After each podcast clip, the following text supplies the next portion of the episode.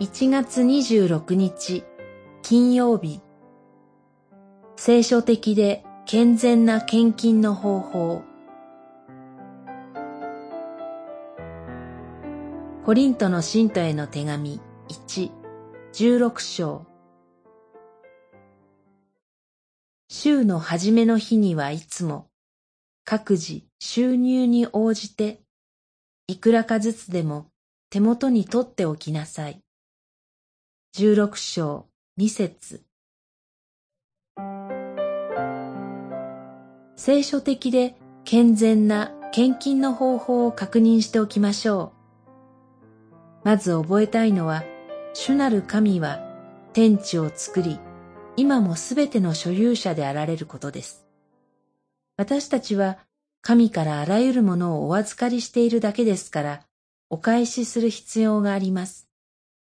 また、天の父が私たち罪人の救いのために、御子イエス・キリストをくださったことです。さらに、御子は、天の父の御心に完全に服従なさり、ご自分の命を十字架で捧げて復活なさり、罪の許しと永遠の命とを得てくださいました。それで、献金は主なる神への感謝の応答となります。感謝の印とも言われます。主なる神からお預かりしたお金をお返しするのです。主の見業のためにです。具体的にどのように献金するのでしょうか各自収入に応じていくらかずつでもです。金額は各自に任されています。コリントの信徒への手紙2、9章、6節以下3章。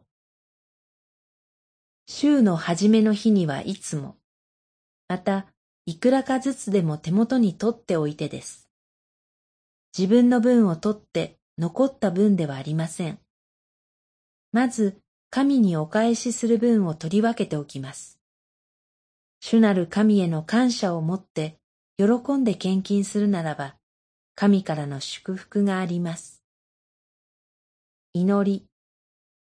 主よ、あなたに感謝し、あなたの見業のために喜んでお捧げすることができますように。